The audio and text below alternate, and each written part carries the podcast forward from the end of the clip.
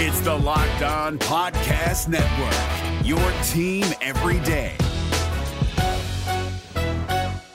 Jackson Gatlin here, host of the Monday edition Locked On NBA podcast. Every Monday, I cover the three biggest stories in the NBA with the local experts from Locked On. It's an awesome recap of the weekend of the NBA and a look at what's ahead. Mark your calendars on Monday to join me for Locked On NBA podcast, available on YouTube and wherever you get your podcasts.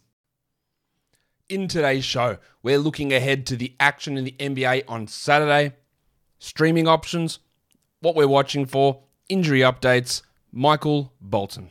Thanks, Josh. It's Michael Bolton here, and it's time for another episode of the Locked On Fantasy Basketball Podcast. Let's get to it. Let's get to it, indeed.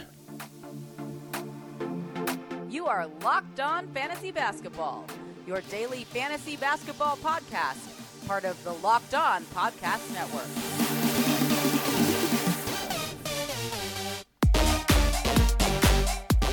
Hello and welcome to the Locked On Fantasy Basketball podcast brought to you by Basketball Monster. My name is Josh Lloyd and I am the lead fantasy analyst at BasketballMonster.com, and you can find me on Twitter as always at @RedRock_Beeble, on TikTok at @RedRock_Beeble, and on Instagram at Locked On Fantasy Basketball.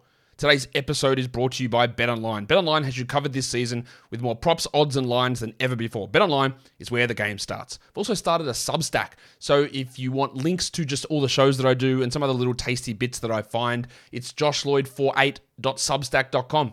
It's free. You can just go sign up for that and get an email once a day with interesting fantasy and NBA stuff in there, I hope. I hope that's what we're going to be doing, and we'll keep evolving that over time.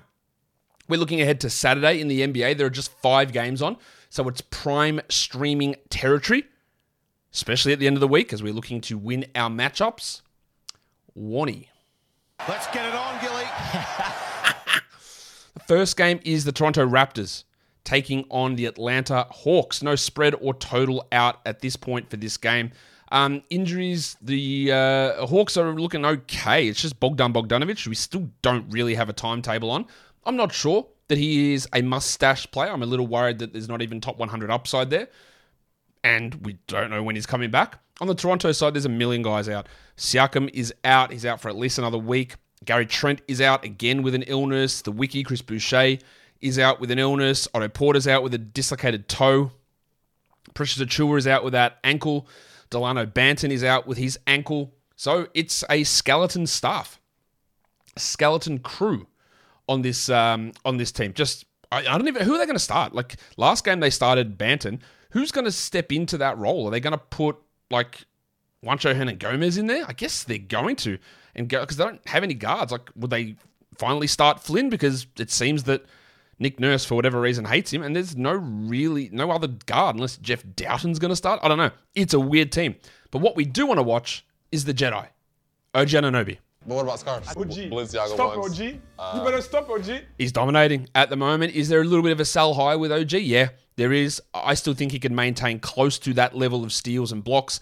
It's a lot of the other stuff that I think is going to fall away. But when he's been put into this leading role, which he basically is, he's taking over from Siakam at the moment, he's killing it. There are going to be some iffy nights sometimes with efficiency, but we just want to keep an eye on how that efficiency goes and how he looks in that number one role, which in the past he hasn't really... and has shown that offensively. Thad Young is going to get another start at center, would be my guess. He absolutely is a streaming option while all of these guys are injured. There's 6 players here that are out for the Raptors, and 5 of them are definite rotation players, so there's lots of opportunities for other guys, and this is a nice Thad Young run. On Atlanta, we're hearing the reports, stop me if you've heard this before, a John Collins trade rumor. I honestly don't care.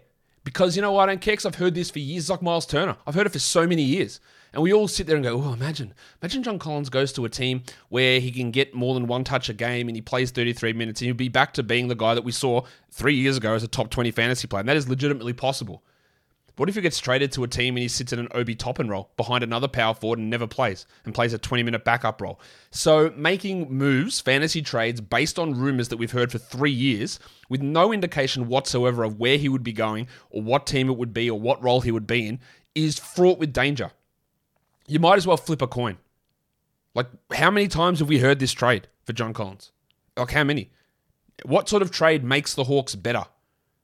I don't know what the answer to that is either. So while we might get excited about it, what if he goes somewhere and they desperately need that four and the numbers go up? That's true, but what if it's a good team that already has a four and the Lakers go, we want you to play behind Anthony Davis as a 24-minute a night Bobby Portis type player? Then his value goes down. Like, maybe that's what happens. So I don't think you need to make moves based on rumors for John Collins when it's a 50-50 actually, whether it gets better, stays the same or worse. I don't know. It can't be a 50-50 with three options. It's a 33-33-33. Like there's a 1/3 chance it gets better.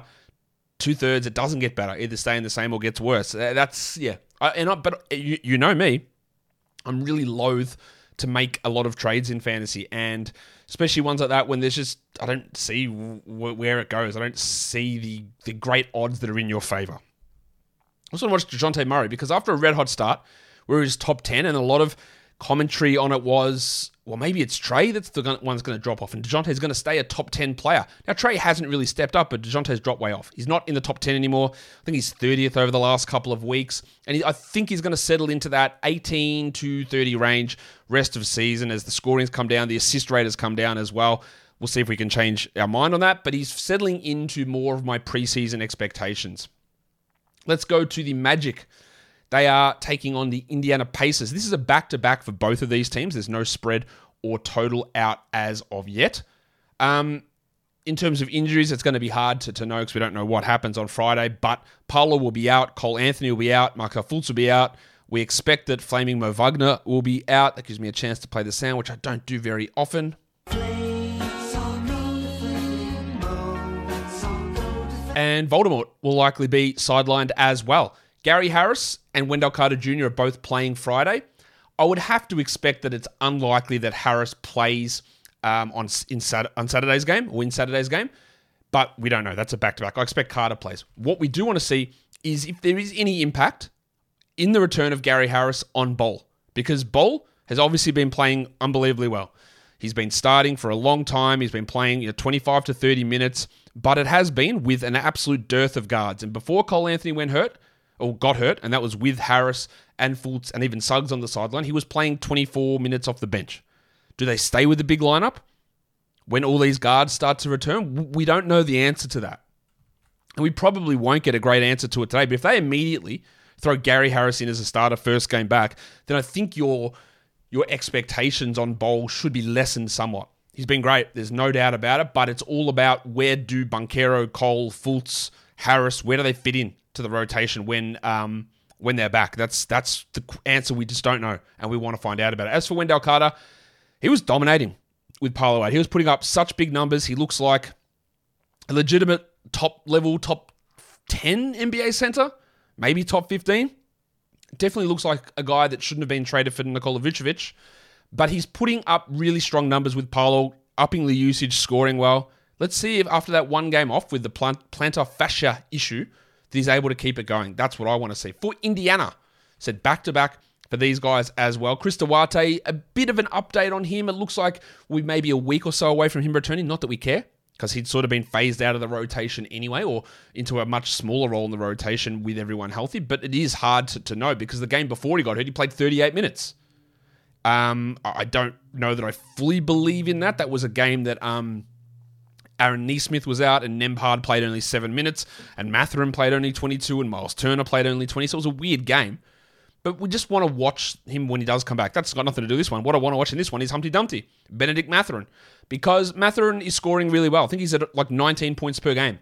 The problem is his minutes fluctuate. His other stats are low, and that leaves him to be a underwhelming fantasy guy at times.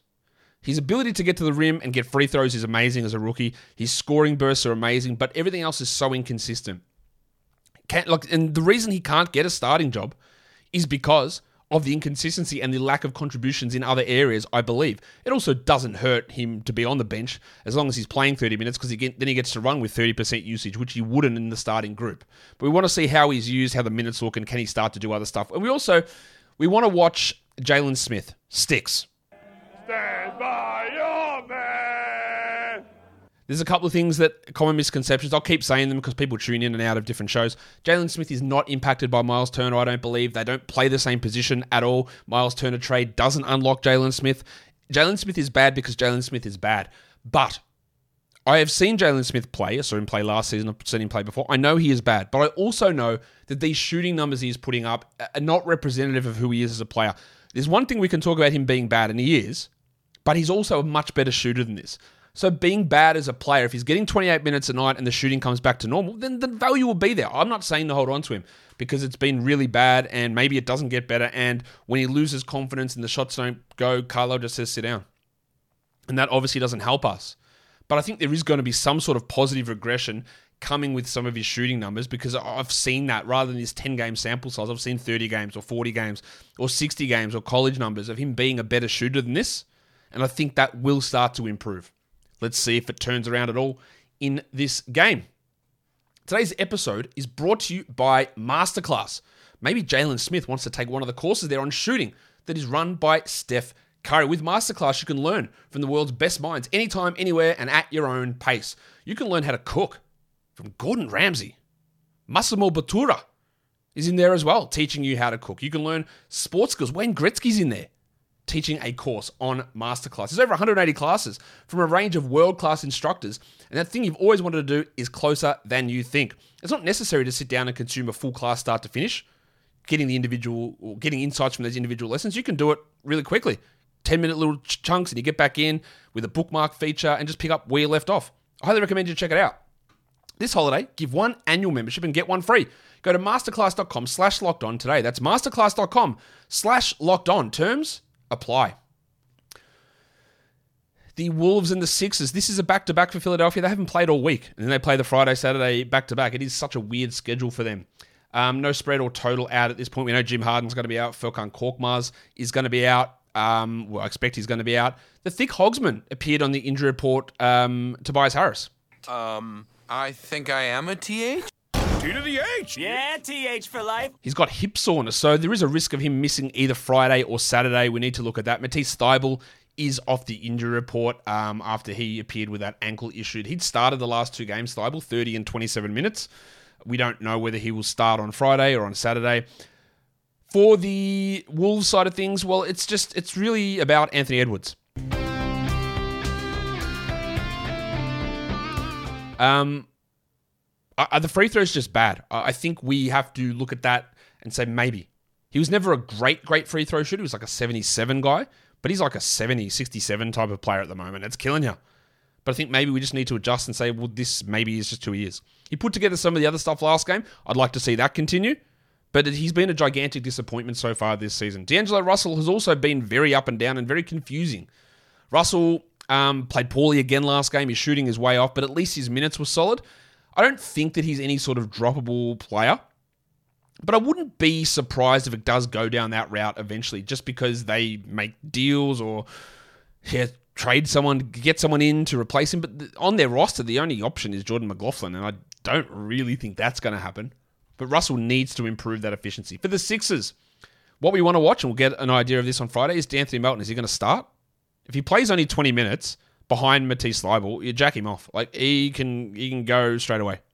Get that garbage out of here! And despite what people think about me, I am more than happy to move on from players when they aren't meeting expectations. Like, I'm not going to be like, oh, you're so stubborn holding on to Melton. If he's not playing 25 minutes, I don't think he's worth holding. I know that if he plays those minutes and the opportunity is there, which it should be here, then he is a fantasy-relevant player. But if he doesn't get the minutes, what are we doing? We don't need to waste that time because then Harden comes back and it gets even more squishy. So we're getting more data on this. I will still hold Melton, but if he doesn't start either Friday or Saturday, I don't know that it's worth holding. Embiid. Last time we saw Joel, he dropped, 59, 12 and 7 blocks or something with 8 assists, some crazy line.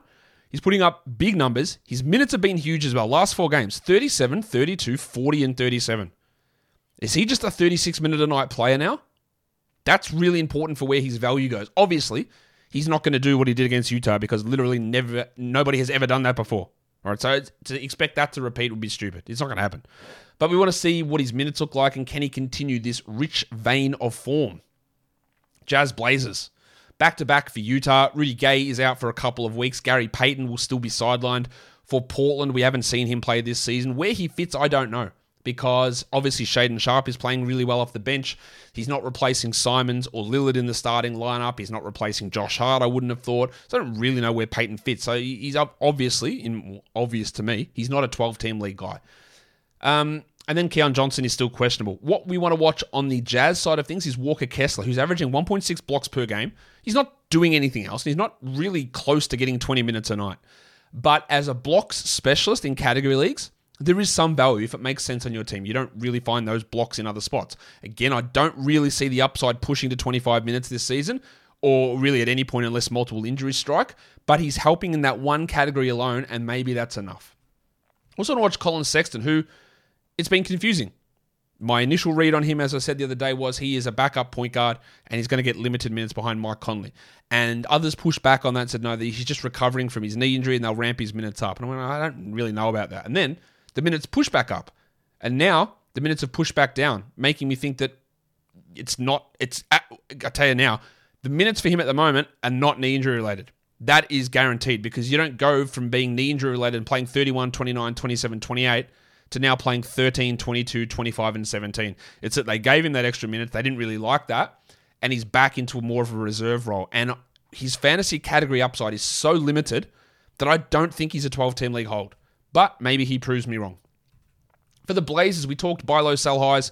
I think he was on the buy low, sell high show. Anyway, we've talked about him enough, Jeremy Grant, how he was going crazy, and then he dropped one of the biggest smelly turds you've ever seen on Thursday against the Nets, but his minutes are gigantic. 42, 39, 37, 37 the last four games. That's really high. Some might say it's too high. In fact, I would definitely say it's too high.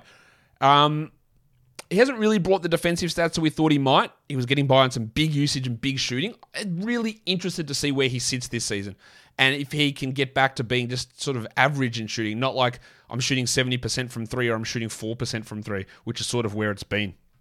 Also want to watch Yusuf Nurkic. No question about it. I am ready to get hurt again. Missed those three games with the groin issue, came back, played 15 minutes and 25 minutes, and they went small and closed games with other players. Is it the groin issue that is still hurting him? I'm a bit concerned about it. The small lineups have been successful at times, but also not successful at other times. I actually think he does need to play 30 minutes a night for them to be solid, but I don't know what Billups is going to do. So we really want to dig into the role that Nurkic gets and see how much Winslow gets in comparison, so we can work out where we sit with old Yusuf. Today's episode is also brought to you by BetOnline.net. BetOnline.net is your number one source for betting info, stats, news, and analysis. Get the latest odds and trends for every professional and some amateur leagues out there, from football to basketball to soccer and esports. They've got it all covered at betonline.net. You know that my USC Trojans are looking to push into the college football playoffs, and this week we've got UCLA, and we're 2.5-point favorites. You can check all of the odds for the second last week of the regular season for college football. All of those college football odds are available at betonline.net. So go check them out. Go check out USC and go check out our odds to beat the Bruins this week. BetOnline is also the fastest and easiest way to get all of your betting fixes. So head to the website today or use your mobile device to learn more. BetOnline is where the game starts. And don't forget to gamble responsibly. The Spurs and the Clippers. All right. The Clippers are 8-point favorites. I don't know why I paused like that. The Clippers are 8-point favorites. Luke Kennard will be out. Zach Collins will be out. Blake Wesley will be out. We don't know about the horse, Keldon Johnson. Whose horse is that? He is questionable. He was a late scratch on Thursday. Dougie McDirt missed on Thursday. Romeo Langford missed and Malachi Branham missed. We don't know the statuses of those guys yet. The last couple of games with players out, like McDermott, and like Johnson and Langford, we saw Keita Bates-Diop play 31, 26, and 31 minutes. Now, let me give you an idea of people say, oh, man, I should have added Bates-Diop for the week ahead. And in hindsight, that's great. But the previous two games prior to the start of this five-game week for the Spurs, Bates-Diop had played 2 minutes combined. Like, he was out of the rotation. So, like, pulling that out of your ass, it's great in hindsight, but there's no basis in reality for that to have been a move that made sense at the time. Like grabbing, I'm gonna grab a guy that's literally not playing and expect big minutes. It did work out, and it's where we talk about process over results. If you did grab him, it was based on nothing, and it worked out for you. Well done, but the process doesn't make sense there. Same as even adding Isaiah Roby, who's played 53 minutes in the last three games after playing 4 minutes in the previous three games. That's great. But how did we expect that? We didn't. Anyway, let's see what Bates Diop can do, especially if Langford and McDermott and Keldon all miss. He's going to have a role, and he's probably worth a stream for the weekend back-to-back. And we also want to watch Goldfinger, Charlie Bassey, who, again, has struggled. The minutes and the production's gone down these last few games. The reason we rostered him was a 5-game week. He is still, I believe, a top 120 player per game on the season. The reason we added him was for the week, but the reason we cautioned the long-term value of Bassey is he's a third-string center. And no, they're not splitting the minutes with Poeltl, and maybe he takes over from Collins, and maybe Poeltl gets traded, but he's not worth that stream outside of the fact they had 5 games this week. And he was an absolute must-roster player for this week. That process, I believe, was correct. And just because the last 2 games have been subpar from Bassey, it doesn't make the process incorrect.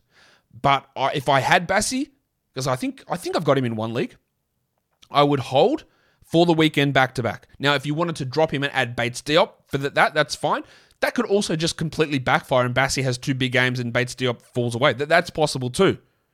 But if you've got the ads, like obviously recent form says Bates Diop is playing more, try it. But the Spurs rotation, in those bench guys in particular, there's just so much fluctuation there that it is hard to get a reliable pattern on it.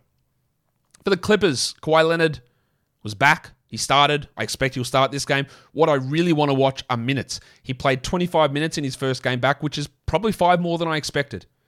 So he didn't shoot well. He was impactful there, but the fact is he played the minutes. I wonder how long it's going to take him to get to 30. With Kawhi back, it impacts a lot of guys. Luke Kennard is out, we know that.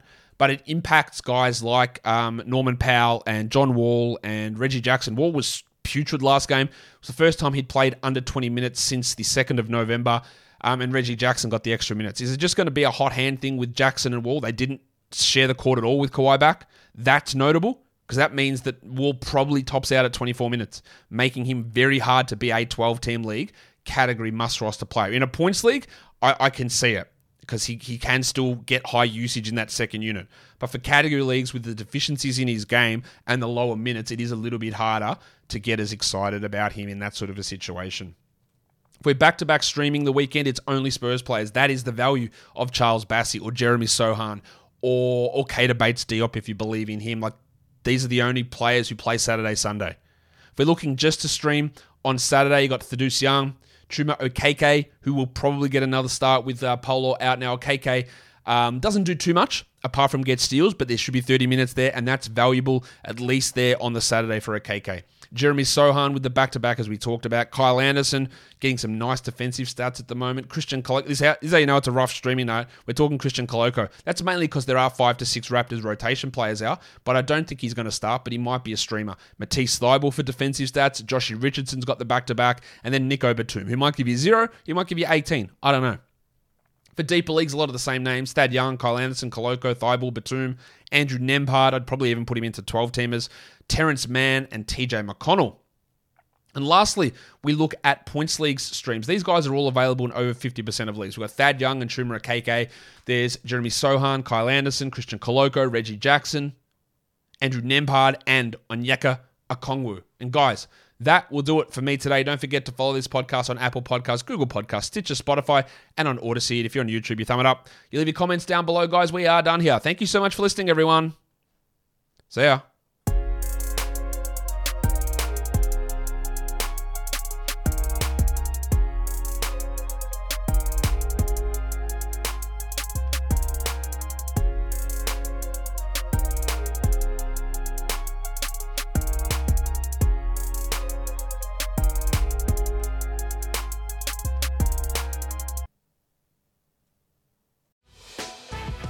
Prime members, you can listen to this Locked On podcast ad-free on Amazon Music. Download the Amazon Music app today.